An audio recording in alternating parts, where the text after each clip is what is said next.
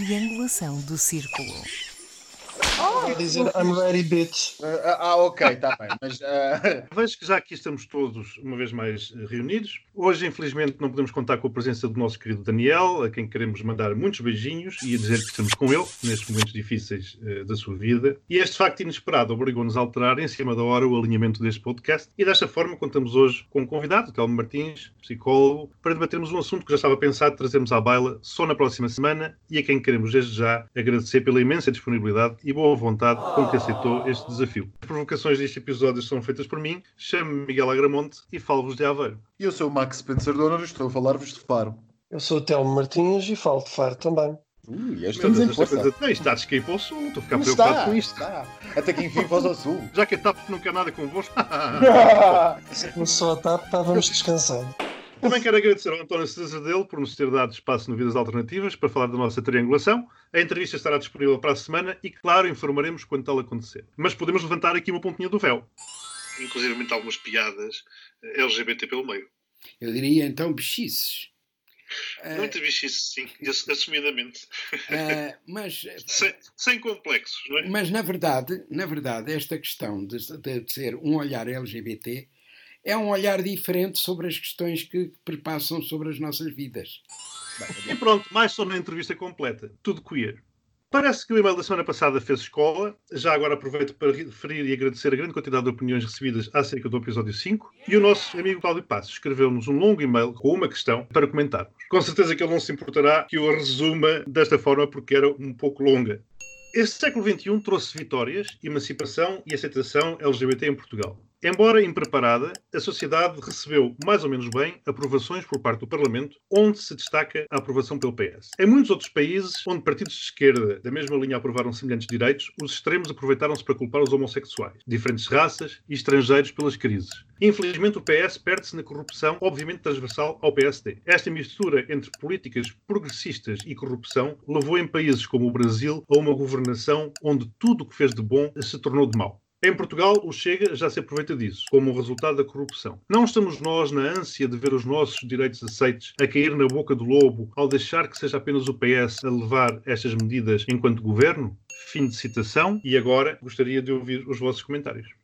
Não querendo ser mauzinho com o nosso amigo Cláudio. Cláudio, obrigado pelo comentário. A história da corrupção é uma coisa que não deve ser associada ao ganho de direitos. Os direitos são ganhos porque eles valem por si, não tem que ser, não tem que ser associado à corrupção ganho de direitos LGBT tem sido feito em Portugal, é verdade, por uma matriz essencialmente de esquerda. Mas não é verdade que eles sejam feitos por uma matriz de esquerda progressista. Por exemplo, basta pensar que no Reino Unido as grandes conquistas dos direitos LGBT, por acaso, até vieram com um governo conservador, com o, com o governo David Cameron. Portanto, não é por aí. Assim como não é exclusivo da esquerda a corrupção. O que não faltam aí são governos com muita corrupção de direita, tanto em Portugal como lá fora não sei onde é que se pode querer associar o facto de ser nefasto para o nosso ganho de direitos enquanto comunidade, que seja o PS a promovê-los e não os outros. Pois se os outros não promovem, os outros entendida uma certa ala direita, mas não apenas da direita do Parlamento, pois se os outros não o promovem é porque isso não corresponde à sua matriz ideológica ou política. Eu não creio que isso seja um problema. A mim parece-me absolutamente natural e óbvio que um partido centro-esquerda, liberal, pró-europeu, progressista na sua matriz, tenda a seguir uh, um determinado grupo de ideias. E ainda bem que finalmente o PS lá chegou, porque nós já somos velhas o suficiente para nos lembrarmos da altura em que o PS não o fazia. Uma coisa são as corrupções dos políticos e, os, e aquilo que eles fazem, outra coisa é o meritório ou não dos direitos que prosseguem. Mas repara que há aqui uma parte do raciocínio que ele faz em relação a esta questão que é importante, que é não tivemos necessidade de recorrer a um referendo, por exemplo. Portanto, quer dizer que, de certa forma, todo este ganho de direitos foi uma evolução lógica da nossa sociedade portuguesa nem tudo é mau e se não houve partidos a oporem-se a toda esta evolução de o ganho de direitos que tivemos nestes últimos anos, basicamente oh, quer dizer que houve, mas não foram suficientes. Pois, e, exato, exatamente. ou seja, não tiveram peso suficiente na Assembleia para vetar qualquer uma destas leis, não é? Portanto, isso é um bom sinal da nossa parte e acho que se calhar se nos compararmos a outros países que ainda hoje têm dificuldade em lidar com esta questão, não estamos assim tão mal. Olha, eu aqui começava a falar duas coisas. Uma é a corrupção, que é transversal a todos os partidos, já lá vou, Exato. e a outra é a aprovação de direitos para os LGBT. E a corrupção também não é algo exclusivo do PS ou do PSD, como o Cláudio diz, pela simples razão de que a corrupção não é característica de partidos, mas sim de pessoas que fazem ou não fazem parte de partidos. Há um, um famoso e mediático historiador brasileiro, e eu diria também filósofo, escritor, professor universitário, inspirador de todos nós, que se chama Leandro Carnal, que dizia que se a corrupção fosse exclusiva de um partido, teríamos a solução mais simples de todas. Acabava-se com o partido corrupto e acabava-se com a corrupção. Ele afirmava isso quando a esmagadora maioria do povo brasileiro dizia que a culpa de todos os males para o país, no Brasil, entenda-se, incluindo e começando pela corrupção, era o PT. E eu estabeleço este paralelismo com o Brasil também não por acaso, porque o Cláudio também o faz eh, no e-mail. A corrupção existia na União Soviética, com o Partido Comunista, no Estado Novo, em Portugal, com o Salazar à frente, só para dar dois exemplos extremos, não é? Simplesmente, nesses regimes, a corrupção não era exposta, pela simples razão de que a pena que se pagava por isso era elevada. Olha, na Coreia do Norte também não há corrupção. Nem sequer coronavírus, quanto mais. Exato, nem coronavírus, quanto mais corrupção. Arrumada a questão da não exclusividade da corrupção, restam-nos os direitos LGBTs. E uma coisa é certa, tem sido efetivamente o PS, com o apoio à esquerda, nomeadamente o Bloco de Esquerda, a aprová-lo, ainda que por vezes aos solavancos, como foi o caso do casamento e posterior adoção. O mesmo se passou aqui ao lado, em Espanha ou no Brasil, durante os governos do PT. Embora, neste caso, no Brasil, a iniciativa tenha sido muito mais do poder eh, judicial do que do executivo, aliás, como se viu pela aprovação da dávida de sangue por homossexuais esta semana.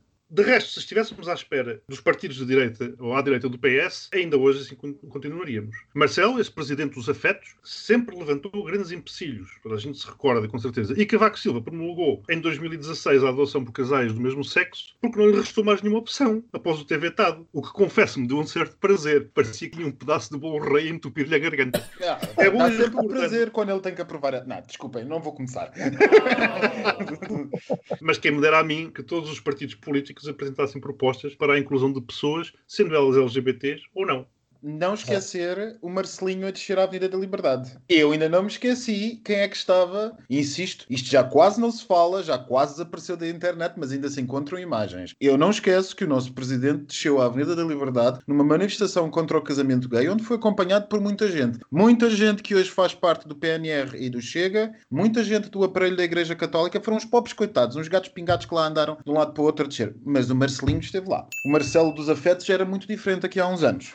Mas adiante, é. adiante, adiante. E como hoje eu sou o provocador, não me esqueço da Corona as Weekliedades.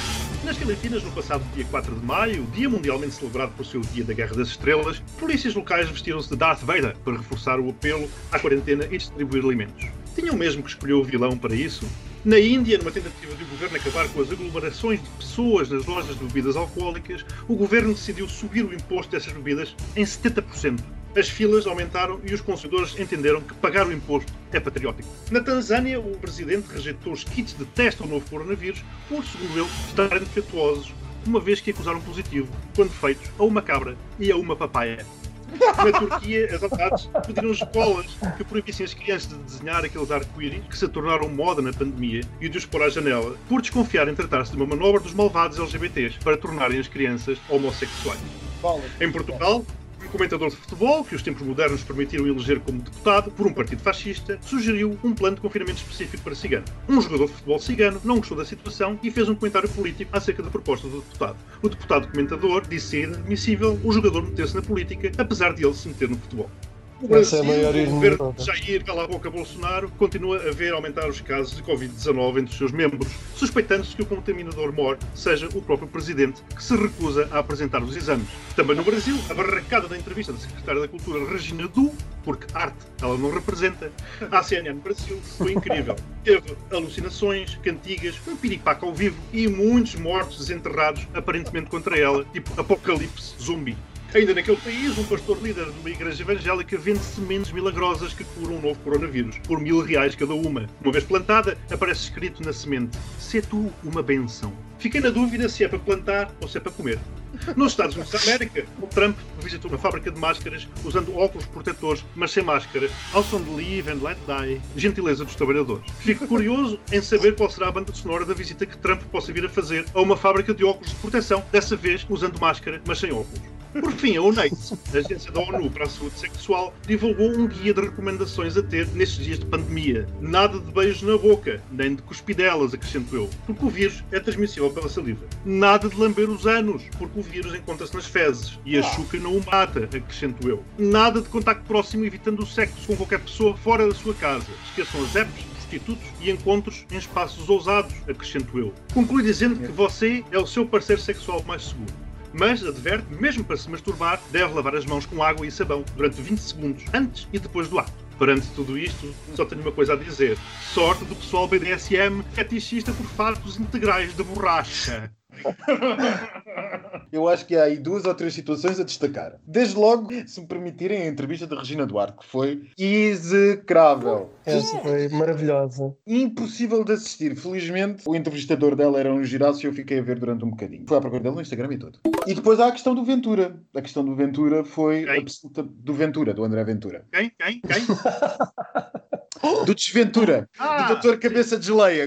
Então, essa questão é absolutamente ultrapassável pela tristeza que representa para o debate democrático neste país. Nós descemos a um novo low e não fosse de facto a, a resposta do Quaresma, teria passado completamente incólume. Portanto, Exatamente. eu acho, acho esse o facto político nacional da semana. Disseste o novo low, vamos lá ver o próximo low, porque isto tem sido, e eu acredito que seja uma sequência de novos lows a cada semana, com esse senhor lá escondido atrás da máscara, e por máscara entenda o que quiser, pode ser aquela máscara cirúrgica ou pode ser outra máscara mais populista. Ele vai dizendo essas eh, larvidades e depois nós vamos ter que aturar isto. Talvez o pior seja aturar os comentários que daí vêm.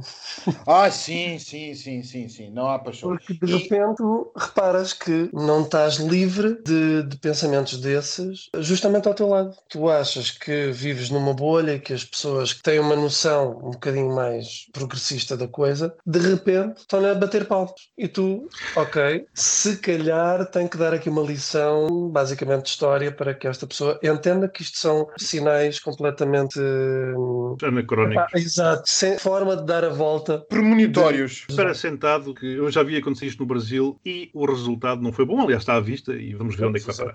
Foi me exatamente permitirem, assim. é preciso representar a Ve- Ventura não porque aquilo que diretamente ele diz, mas aquilo que ele causa. E o bom exemplo do que se passou esta Exato. semana com o Fórum TSF, em que se fez uma sondagem online e um programa sobre se as pessoas concordavam com a proposta de confinamento dos ciganos e que deu 55% das pessoas a favor, mostra como estes processos são iguais em todo o mundo e como basicamente eles são nada mais, nada menos, senão aquilo que a nossa amiga Ana Arendt dizia, banalização do mal. Tornar gerível e aceitável uma mensagem que é constitucionalmente inaceitável, para não dizer moralmente, claro está. Que não é de hoje. Eu já vi isto acontecer na Áustria há uns anitos. Com os Exatamente. senhores com umas Exatamente. camisas castanhas. Exatamente.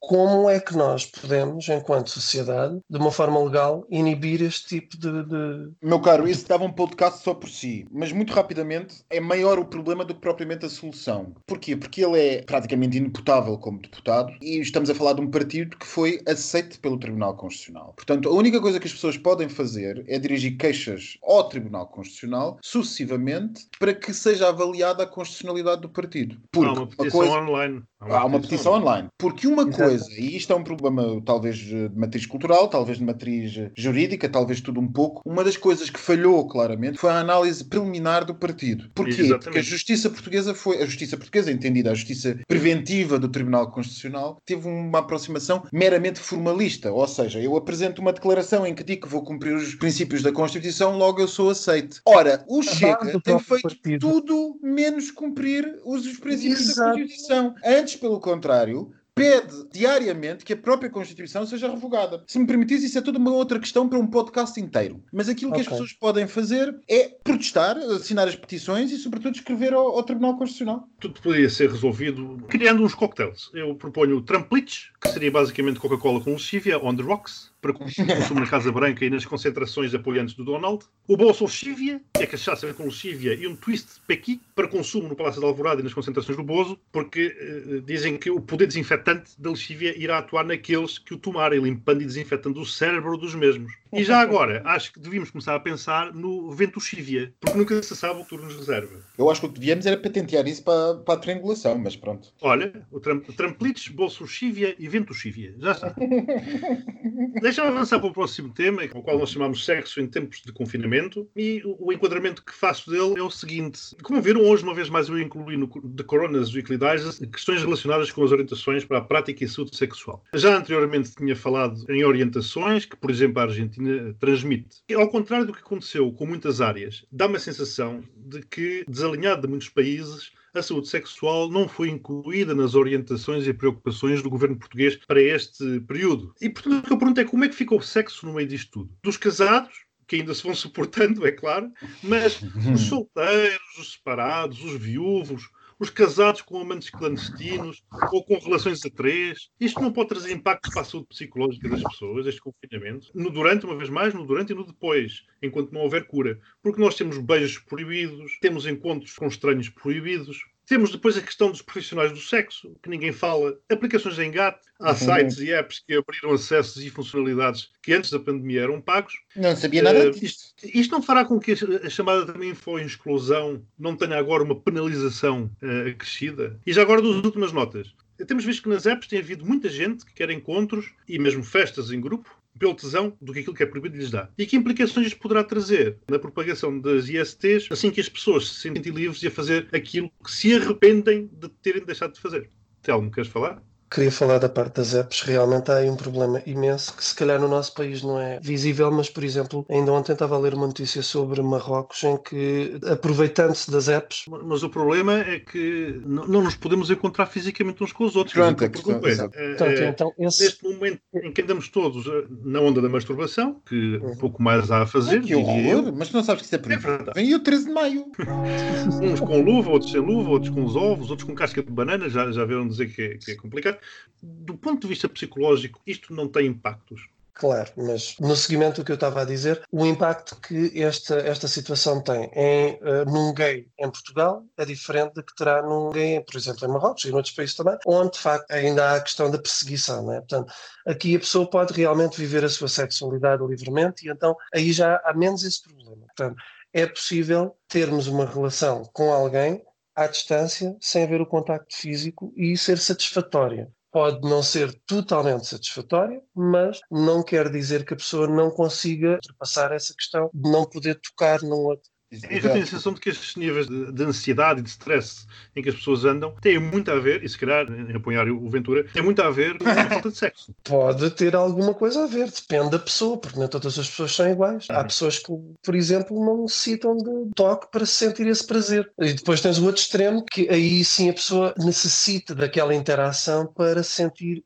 o prazer no seu clímax. Pelo menos estou a entender o contexto que o Miguel nos põe como um contexto em que as pessoas não se podem encontrar encontrar de todo e que obedecem a esse contexto. A questão essencial será saber se, do ponto de vista psicológico, 65 dias, já vamos em 65 dias ou 66 dias, tem ou não tem. E o futuro. E o futuro. E o futuro. Nós podemos sair daqui e dizer assim: pá, não se podem beijar porque uh, apanham o coronavírus.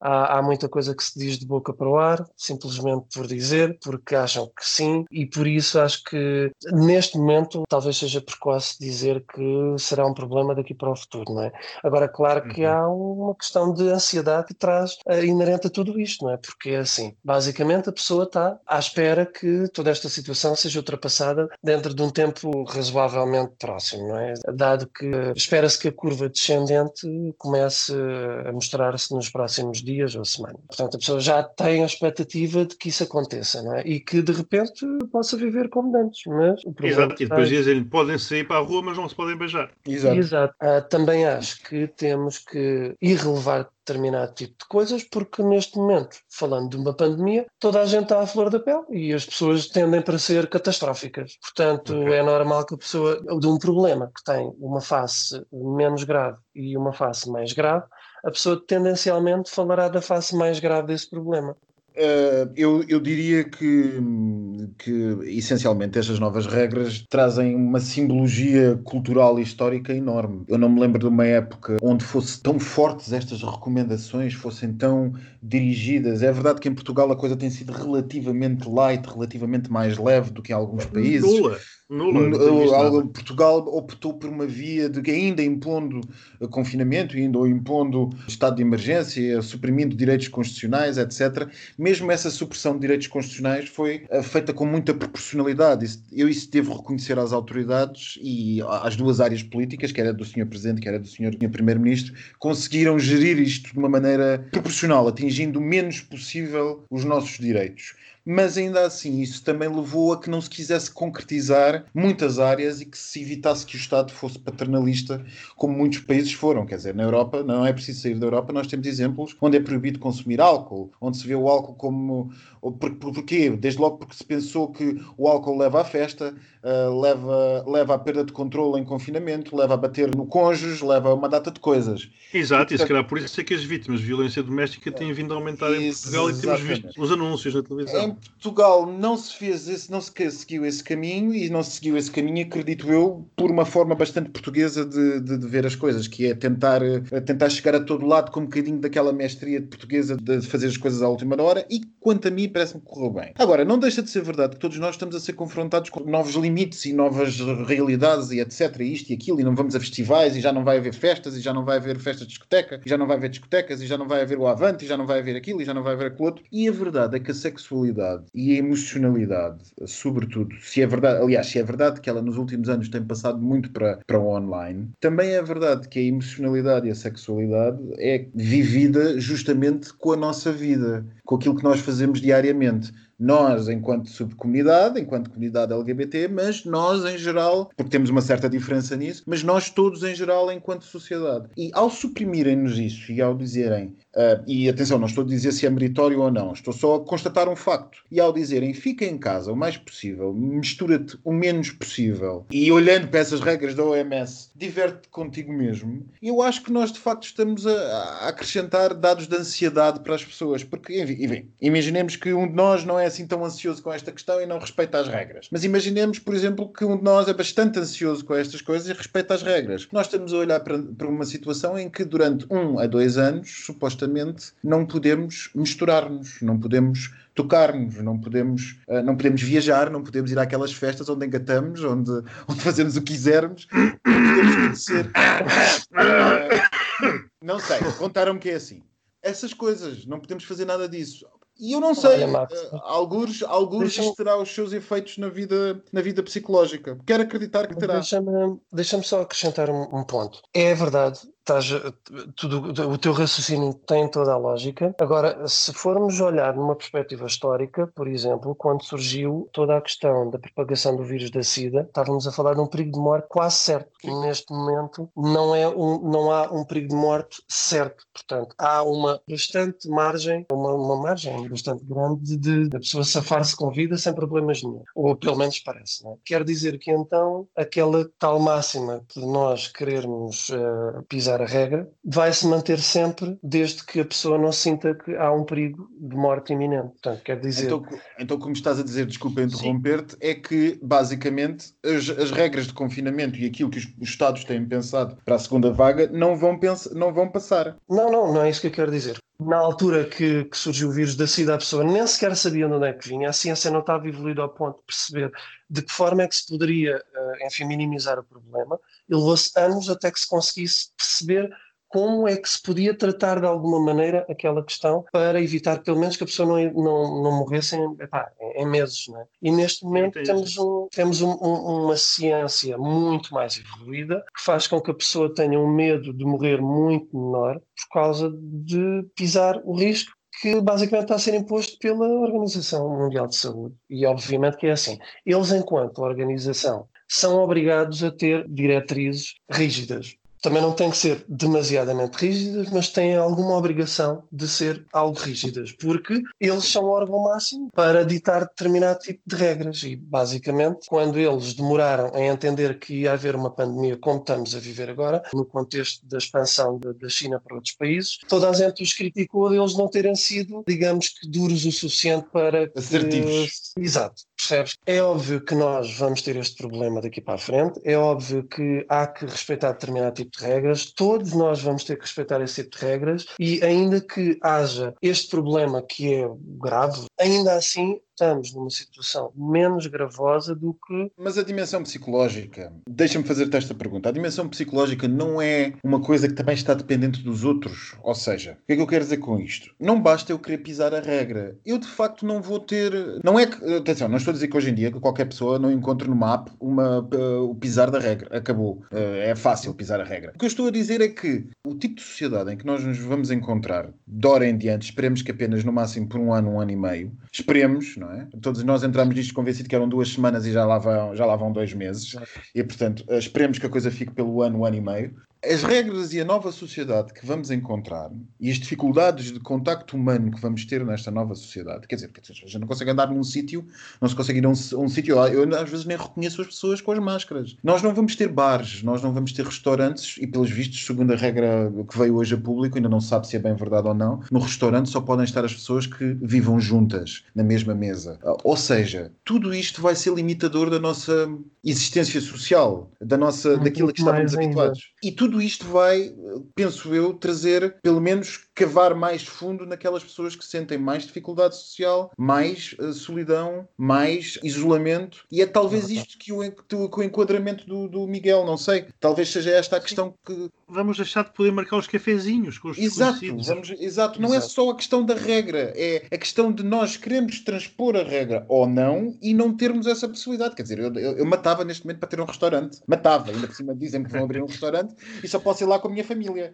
Ou com quem mas gostei, mas gostei do paralelismo com, com a SIDA, porque realmente foi o que foi, foi a tragédia que foi e as pessoas não deixaram de fazer sexo por isso. Sim, mas, morreu, mas morreu muita gente. Morreu muita gente. Só para terminar esta questão e realmente falando disso, eu não estava a ir por aí, estava a ir mais num contexto, pronto, digamos que um bocadinho mais científico e não propriamente sim, sim, humano. Sim, sim, sim, sim mas claro. Eu, eu percebo perfeitamente o que tu estás a dizer. É verdade que há, e, e por acaso isto até é um tema que eu tenho lutado até bastante nos últimos anos, que é uh, alertar para a questão do confinamento, às vezes uh, psíquico, sabes, emocional da pessoa em si e não propriamente até da sociedade. É, é, a pessoa nem sequer para si consegue libertar-se, quanto menos na sociedade. E depois ainda aí uh, temos esta questão de que de repente vamos deixar de poder interagir em sítios que eram, digamos que discretos e vai, haver, vai deixar de haver essa possibilidade da pessoa, de certa forma, poder expandir-se num sítio minimamente seguro é óbvio que isso tem um impacto forte em determinadas pessoas que simplesmente na sua vida do dia a dia nunca teriam a coragem de falar com um colega de trabalho sobre isso. Espero eu que a pessoa tenha a capacidade de partilhar eh, um pouco das suas ansiedades com alguém próximo e que tenha a possibilidade de falar com alguém de quem confia e com quem tem alguma afinidade, porque obviamente os espaços sociais vão ser mais restritos a pessoa que só sai para festas e que lá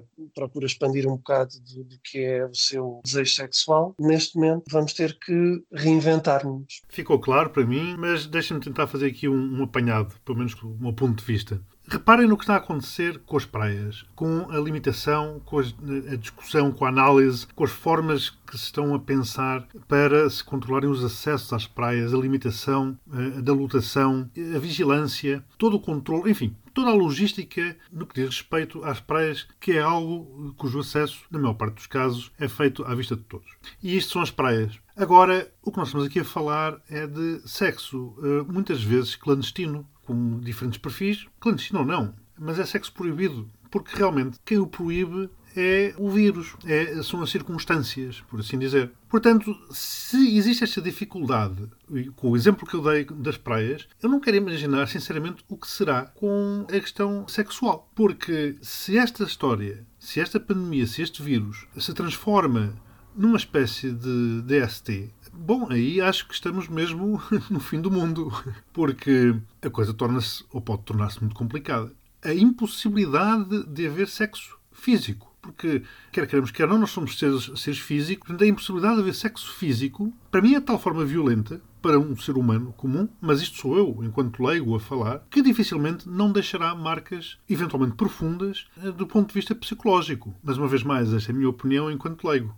Mas enfim, vamos terminar este episódio com uma nota positiva, esperando que tudo isto não seja tão trágico, que passe tudo rapidamente e que as únicas vagas que aí venham são as da praia e que também não tenhamos necessidade de estar na praia a beber aqueles coquetéis famosos do Tramplitz, do Bolsochívia e do Ventochívia. Meus queridos, a conversa já vai longa. Eh, esta semana não temos a estante da semana, porque o Daniel não está aqui para fazer a sua, dar a sua opinião crítica. No entanto, ele confessou-me que estava revoltado por não haver nenhuma estante que lhe enchesse as medidas. Achou que todas as estantes eram péssimas. E tu, Max, não sei se tinhas mais alguma consideração a respeito da, da estante da semana. Tenho, tenho, tenho uma consideração muito importante a fazer sobre a estante da semana. Só para dizer que a página da rede social são umas copionas do caraças e estamos a imitar a nossa eleição do Daniel. Isto é uma vergonha, nós chegámos primeiro. Mas pronto, isto, isto ganha-se é com a junção de vários e de várias competições. E aconselho-vos a passarem por lá pela página, uma página na rede social, que é uma conhecida página no Facebook